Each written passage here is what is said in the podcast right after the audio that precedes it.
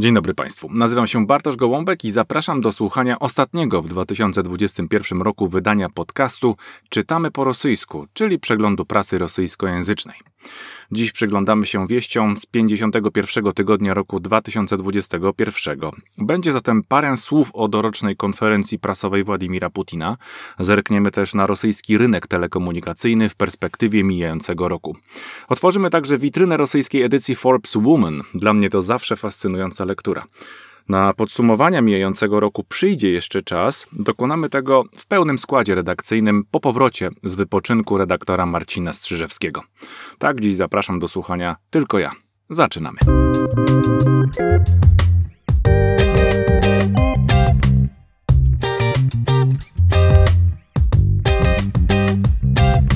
Drodzy Państwo, zacznijmy od e, konferencji prasowej prezydenta Rosji. 23 grudnia e, w ubiegłym tygodniu odbyła się właśnie ta doroczna mm, impreza medialna.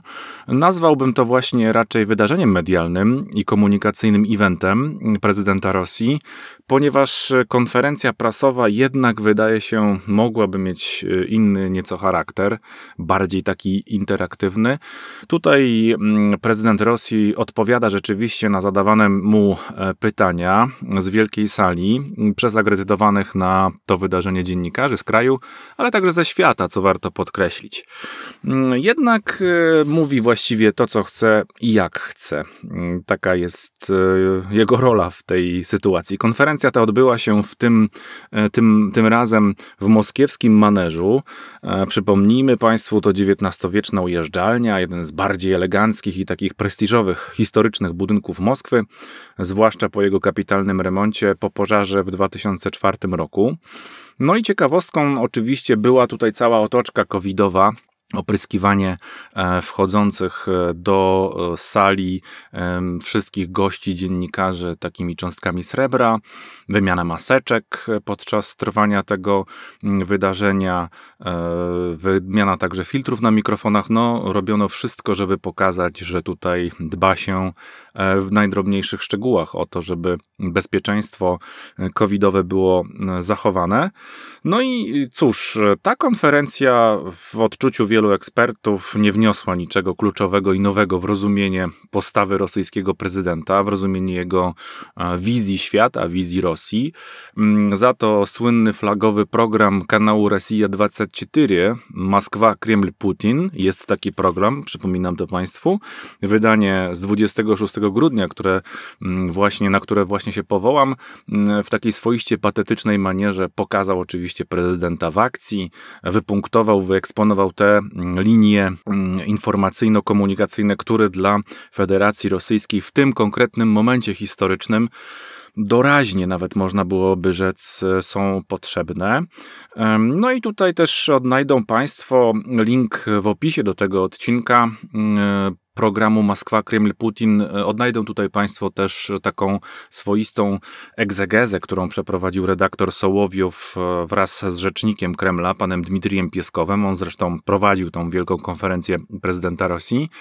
No i y, można powiedzieć, że to jest taki komentarz do komentarzy też po konferencji, wyjaśnienie, doprecyzowanie, co prezydent miał na myśli.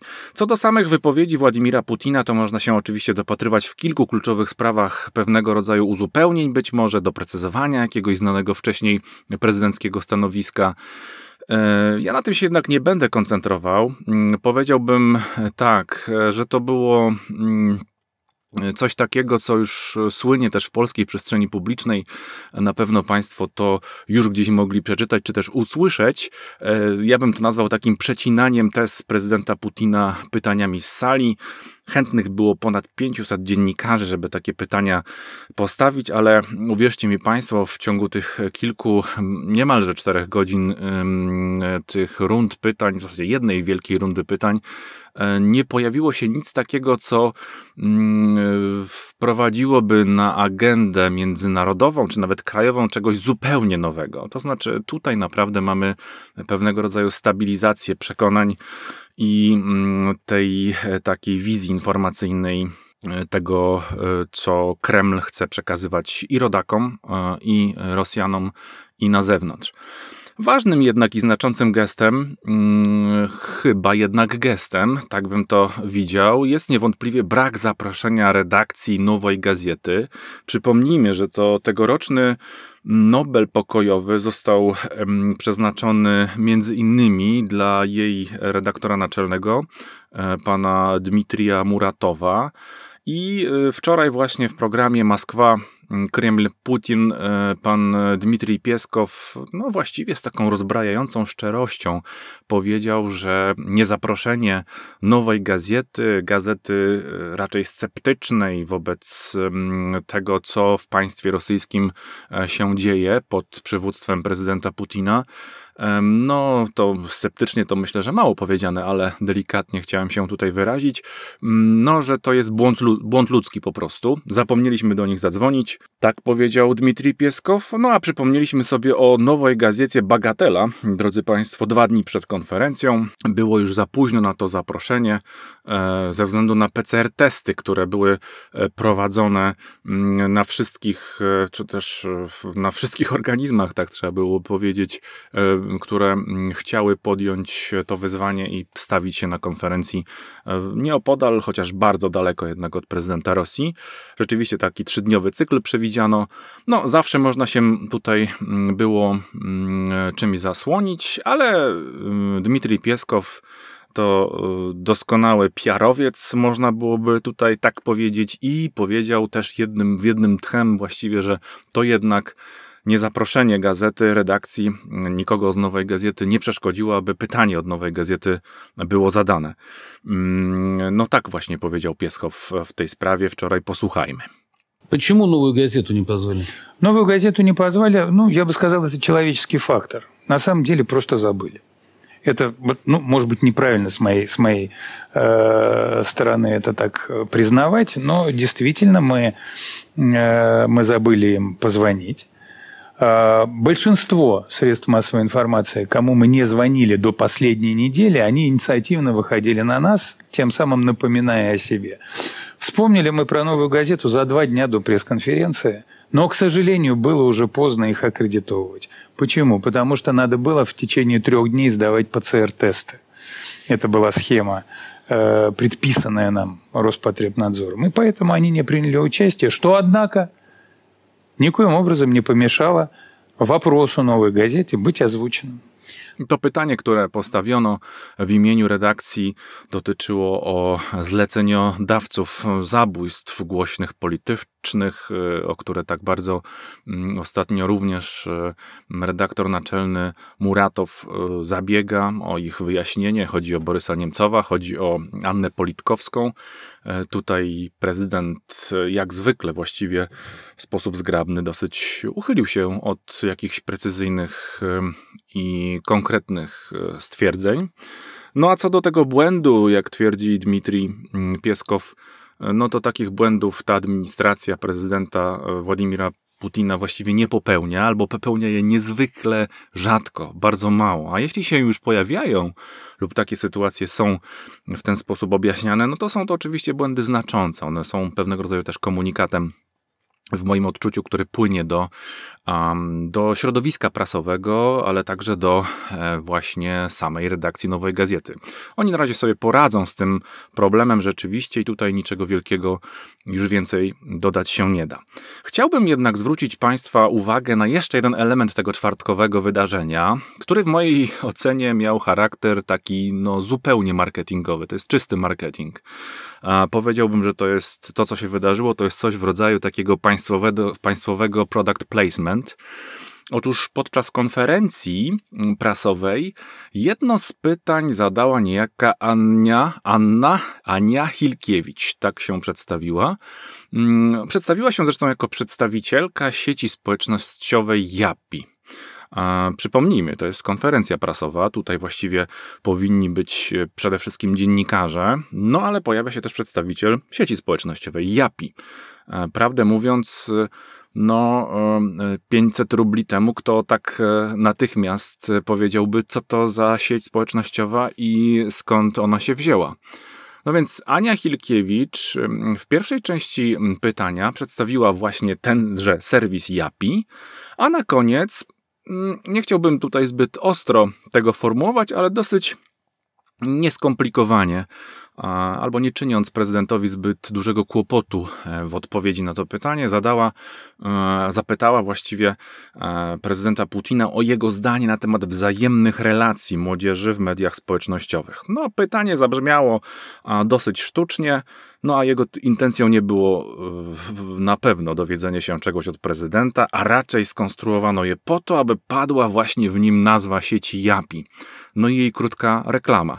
Proszę zresztą posłuchać tego mm, krótkiego fragmentu pytania Ani Hilkiewicz podczas konferencji prasowej prezydenta Putina. Здравствуйте, меня зовут Аня Хилькевич, я представляю российскую социальную сеть Япи. И вот я тоже услышала своего коллегу. И вопрос у меня такой. Развитие вот этих всех цифровых сервисов, оно ведь несет в себе большие возможности, в том числе и в сфере образования – а, образовывать и передавать информацию молодежи можно через развлекательный или игровой контент.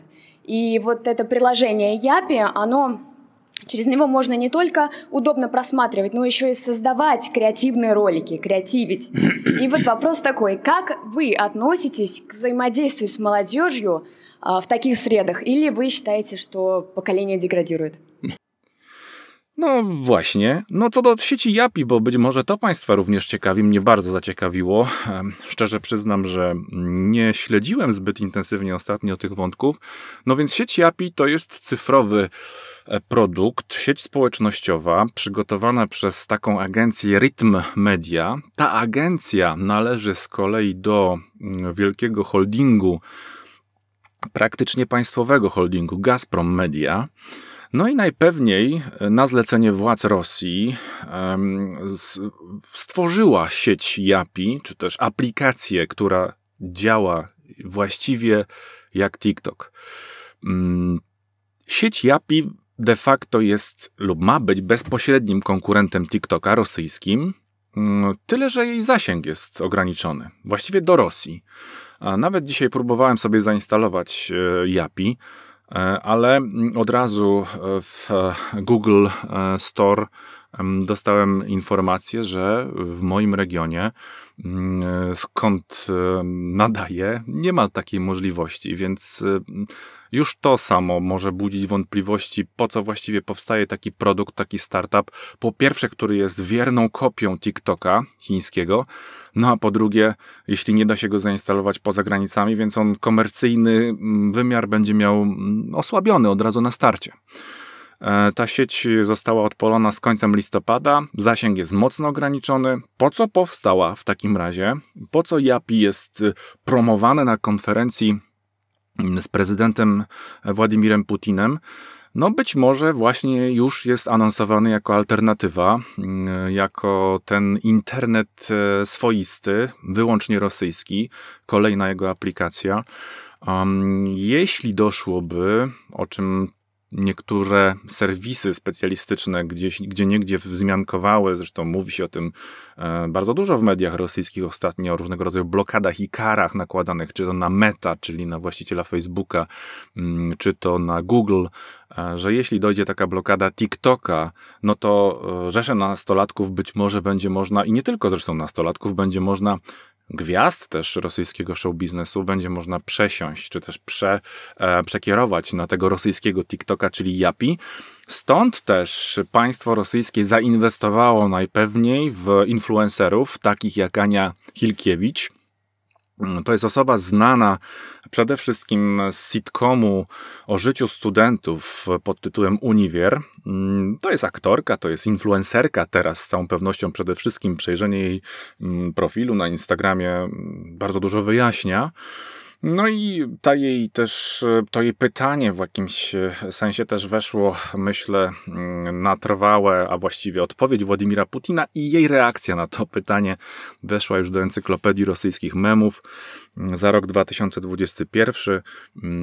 Jeśli Państwo sobie wyszukają tą, ten fragment, zresztą wycięty już E, zgrabnie z, z tego potoku informacyjnego, to zobaczą Państwo, jak Ania Hilkiewicz słucha prezydenta Putina, słucha tej odpowiedzi i te memy mówią właśnie o tym, że każdy marzy o tym, aby ktoś patrzył na nas tak jak Ania Hilkiewicz, słuchająca odpowiedzi Władimira Putina.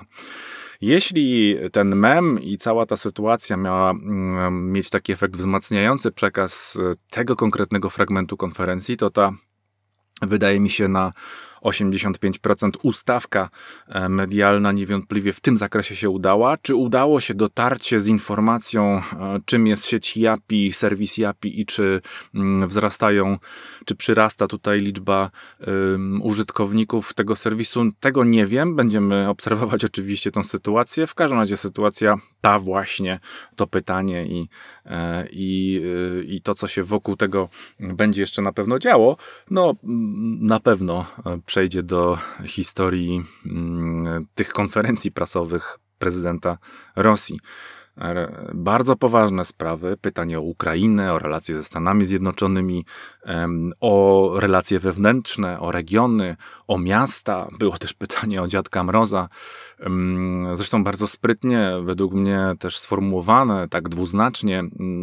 Całkiem niezłych dużo fragmentów, no i ten, jak wcześniej stwierdziłem, product placement sieci API przedziera się do świadomości. Jeśli ktoś uważnie widział, słuchał, mm, to być może to wyłowił. Na koniec tego wątku, no to nie jest przypadek, drodzy Państwo, że na konferencję nie dostają się redaktorzy nowej gazety, ale promowany jest państwowy produkt w taki sposób nieskrępowany, nawet nachalny, naśladujący zresztą mm, w niezwykle wierny sposób serwis TikTok no więc e, jeśli ktoś szuka w rosyjskim przekazie mm, oficjalnym śladów stymulowania go przez ludzi prezydenta, przez otoczenie prezydenta, na przykład także w tego typu wydarzeniach, jakim jest ta doroczna konferencja, to z całą pewnością to pytanie Ani Hilkiewicz podsuwa argumenty przekonujące w tej sprawie. Tak, rzeczywiście tak może się dziać.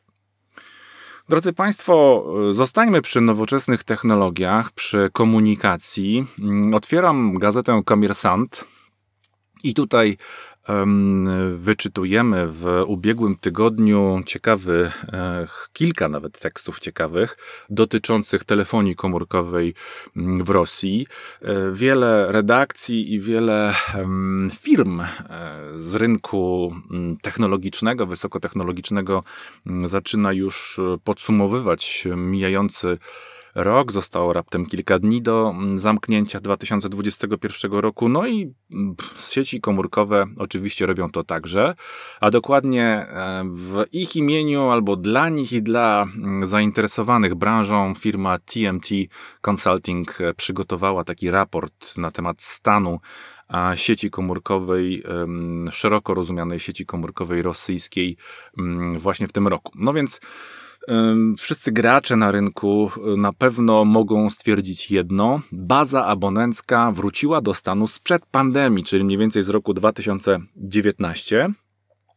W tym mijającym roku, drodzy Państwo, a w Federacji Rosyjskiej aktywnych jest 200 zarejestrowanych, bądźmy bardziej precyzyjni, zarejestrowanych e, czy też wydanych do użytkowania jest 259 milionów kart SIM.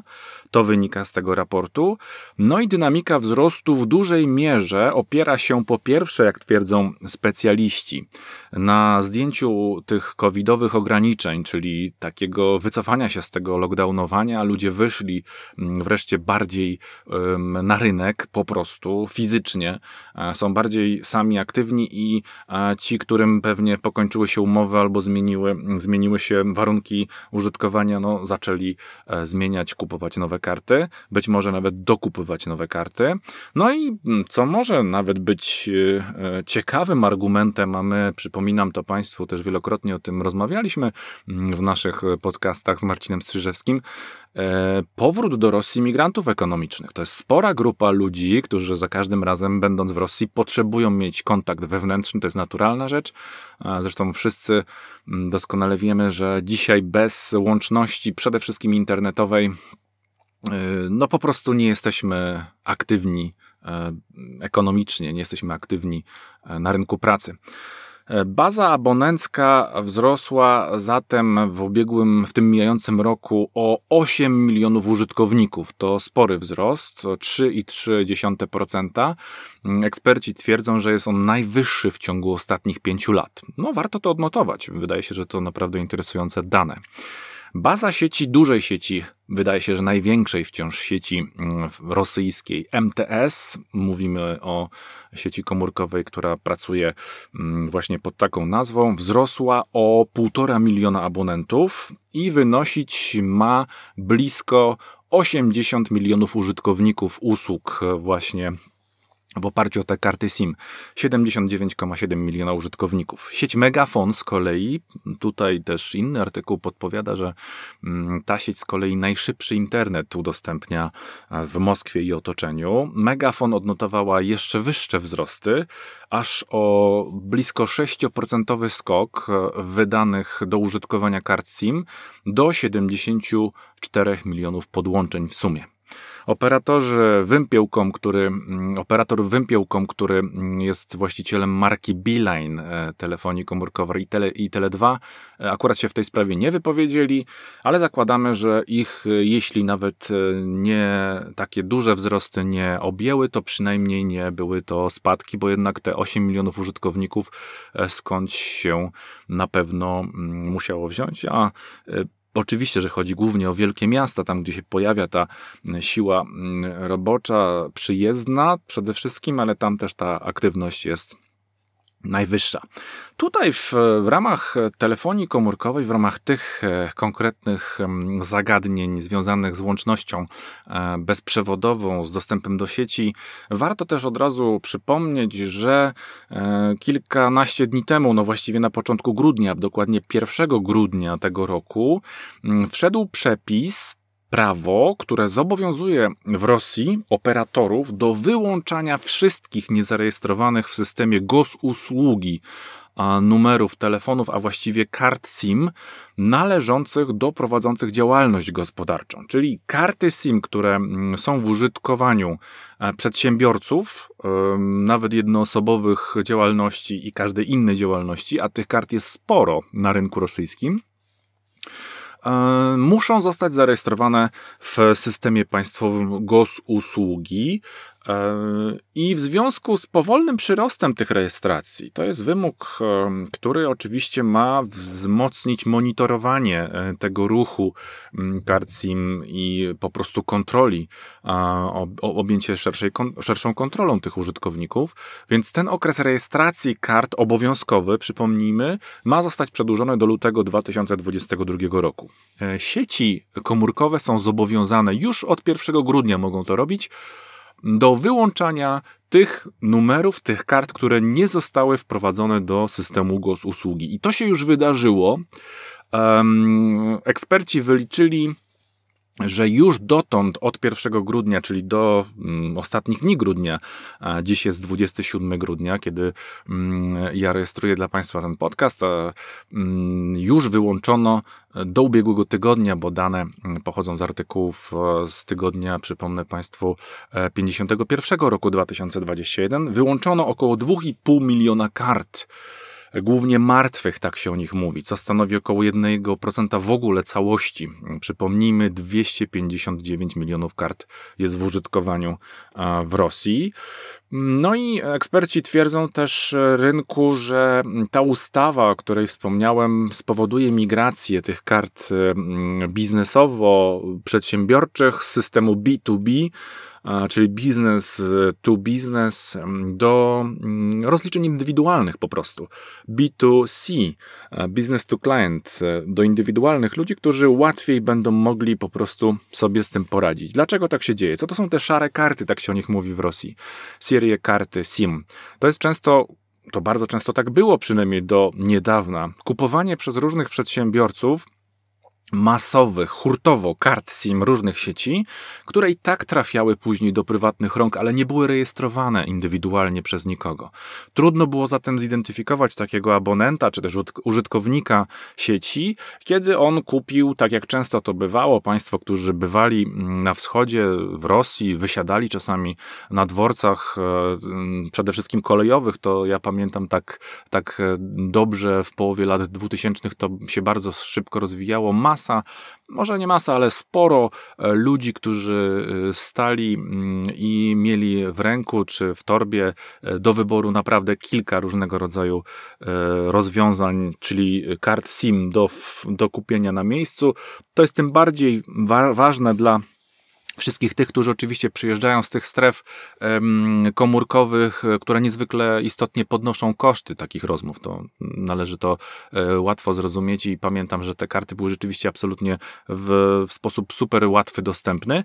Później pojawiły się oczywiście ograniczenia teraz w Rosji, żeby mm, zakupić sobie kartę SIM, nawet taką przedpłaconą, standardową, czy też przez aplikację mm, e, wejść, no trzeba się zarejestrować poprzez po pierwsze paszport, czy też dokument, no trzeba też mieć oczywiście w, w takich e, przypadkach kartę migracyjną, standardowe rozwiązanie takie graniczne, a w przypadku jeszcze takim dłuższego pobytu również zezwolenie na pracę, no skomplikowało się to, no ale ten, te wymogi co do rejestracji kart SIM, one są um, powszechne właściwie ostatnio w Europie i to śledzenie państwa za użytkownikami jest dosyć, dosyć intensywne.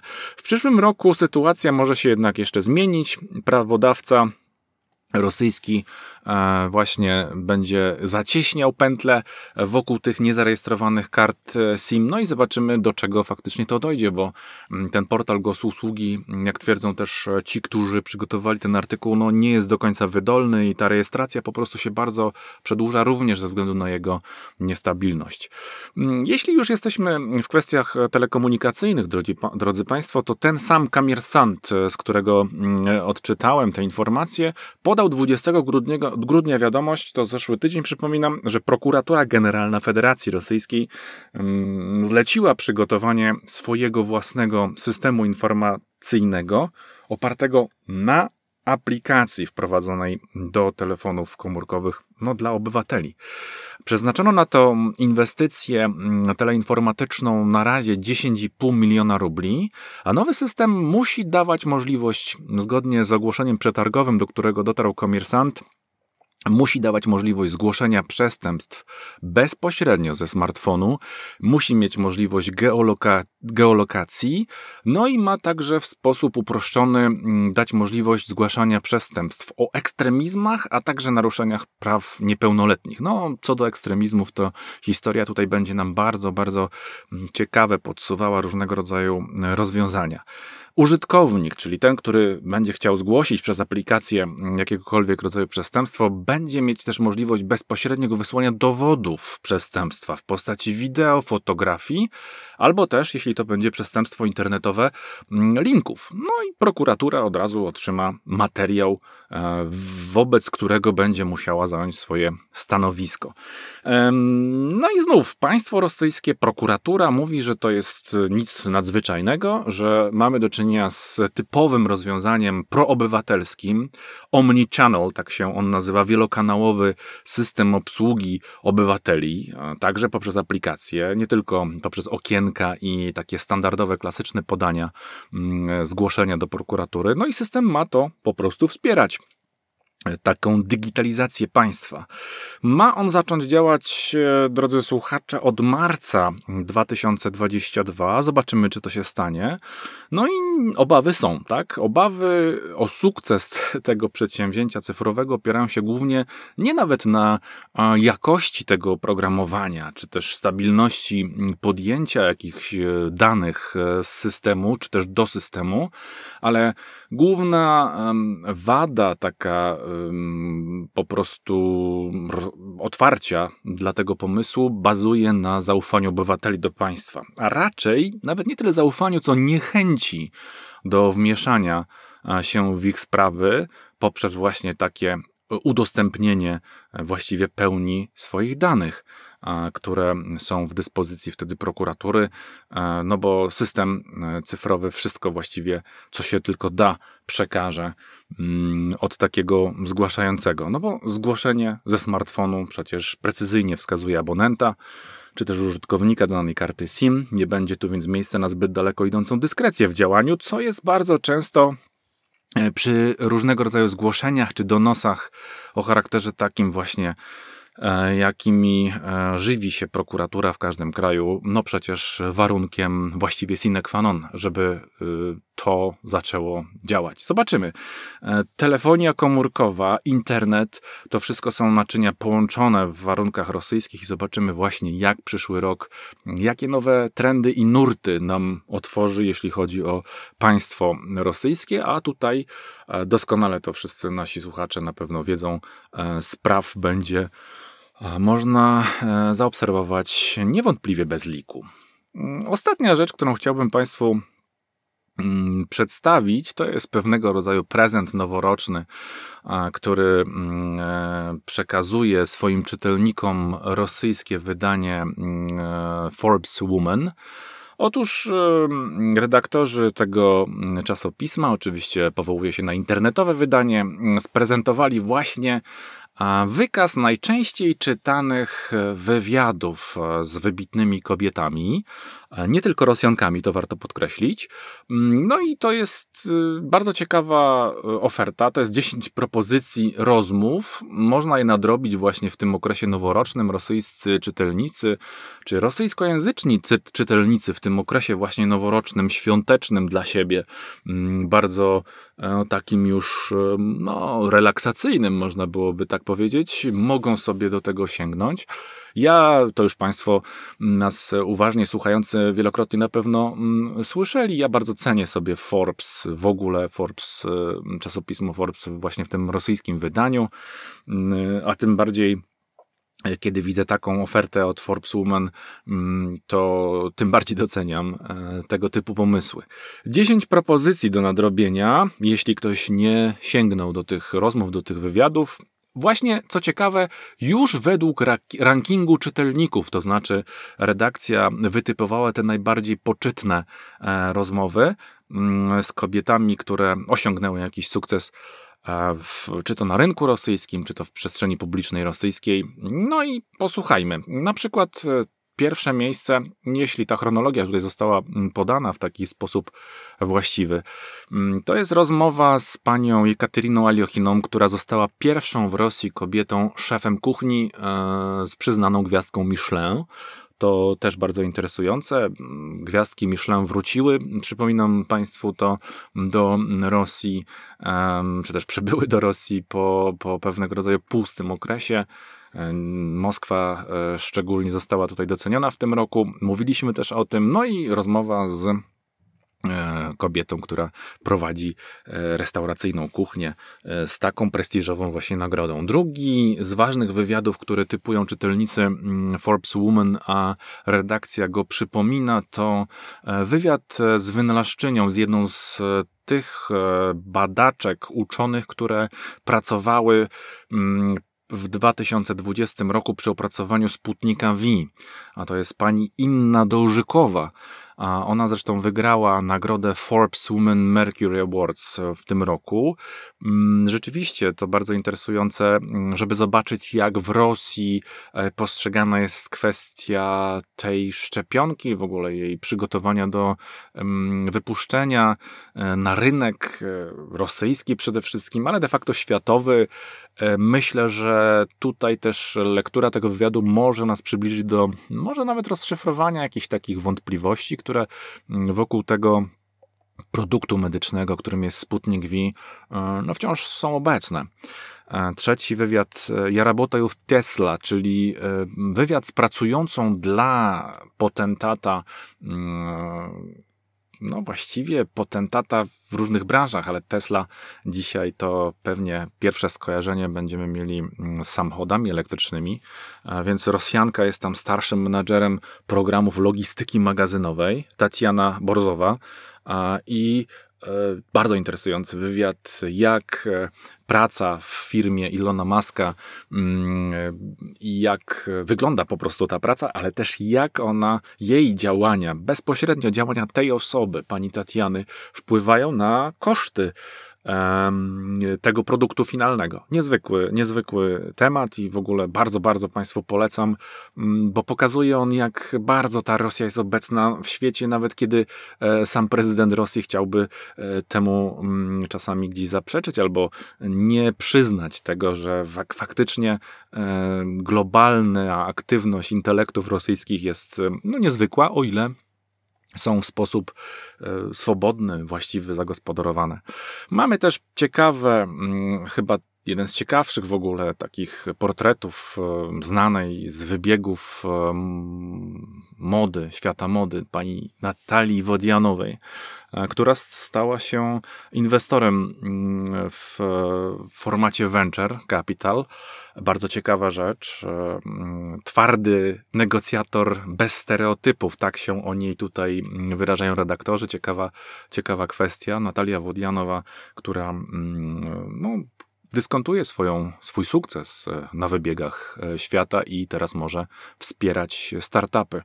Kobiety, które się emancypują, równości nie ma. Rozmowa z panią socjolog o mm, genderowej e, genderowym kontekście Rosji, bardzo ciekawe, zajmujące. Jest też na szóstej pozycji mm, rozmowa ze sportowczynią, tak, ze sportowcem Krystyną Cimanowską. To jest ta osoba, która na początku sierpnia podczas olimpiady, przypominam to Państwu, mm, no, trafiła do Polski po pewnych perypetiach związanych z krytykowaniem otwartym białoruskiej Białoruskiego Komitetu Olimpijskiego właściwie e, i Forbes dotarł do pani Kryściny Cimanowskiej i e, przeprowadził z nią ciekawą, naprawdę ciekawą rozmowę również, więc polecam uwadze także i ja. Mamy też świetną rzecz dla e, miłośników języka rosyjskiego, dla miłośników lingwistyki. Mm, rozmowa z panią Iriną Fufajewą o feminatywach. To jest to, co też rozgrzewa mm, rosyjską społeczność, tak jak i polską w dużej mierze. Sportowczyni czy sportowiec, prawda? To przed chwilą Państwo usłyszeli w mojej wypowiedzi. O autorkach, lektorszach i adwokatessach, czyli to, jak mm, w pewnym sensie sztucznie brzmiące dla nas wciąż jeszcze w niektórych wymiarach mm, słowa stają się pełnoprawnymi i ta e, sytuacja wyrównania pewnego rodzaju dostępu do do, świadomości e, przebiega także poprzez język. Świetna rzecz. Zresztą pani e, Fufajewa jest autorką też takiej ważnej książki w tej sprawie. Bardzo, bardzo polecam. Mamy też tutaj rozmowę albo raczej opowieść o tym, jak jedna z członkiń grupy Blistiaści, czyli takiej popowej, mainstreamowej grupy rozrywkowo-muzycznej, pani Polina Jodis e, stała się e, mistrzynią Rosji w surfingu. Mamy też o raku e, rozmowa z panią Poliną Stiepienski. E, to jest onkolog z Izraela, ale też o rosyjskim o rosyjskich korzeniach, więc tutaj masa bardzo ciekawych rzeczy. Forbes Woman podaje w takim konglomeracie pomysłów na to, jak opowiedzieć kobiety współczesnej Rosji z takiej perspektywy profesjonalnej, interesującej. Myślę, że e, powinno to i Państwa zainteresować, jeśli czytacie po rosyjsku, a jeśli nie czytacie po rosyjsku, to my co tydzień czytamy po rosyjsku, przeglądamy prasę rosyjskojęzyczną dla Państwa. Mm, przypominam to co poniedziałkowy wieczór, tam gdzie nas Państwo znajdą od Ancora, Spotify, poprzez Google Podcast, Apple Podcast, platforma YouTube. Stawiajcie tam, e, zostawiajcie tam swoje znaki obecności, będzie nam bardzo miło. Będziemy się przez to też mogli rozwijać, a ten rozwój w przyszłym roku nas niewątpliwie czeka, chcemy się rozwinąć. No bo właśnie dochodzimy do końca dzisiejszego spotkania. To jest ostatnie w tym roku spotkanie z naszym, z naszym pomysłem. Na zakończenie tego roku życzę Państwu dużo zdrowia na przyszły rok, wszelkiego szczęścia. No, oczywiście także w naszym towarzystwie zostańcie z nami. Mm, będziemy już w przyszłym tygodniu komentowali, co wydarzyło się w prasie mm, rosyjskojęzycznej e, właśnie mm, w tym ostatnim tygodniu roku 2021. Podsumowanie będzie na pewno. E, bądźcie Państwo czujni e, i e, do usłyszenia.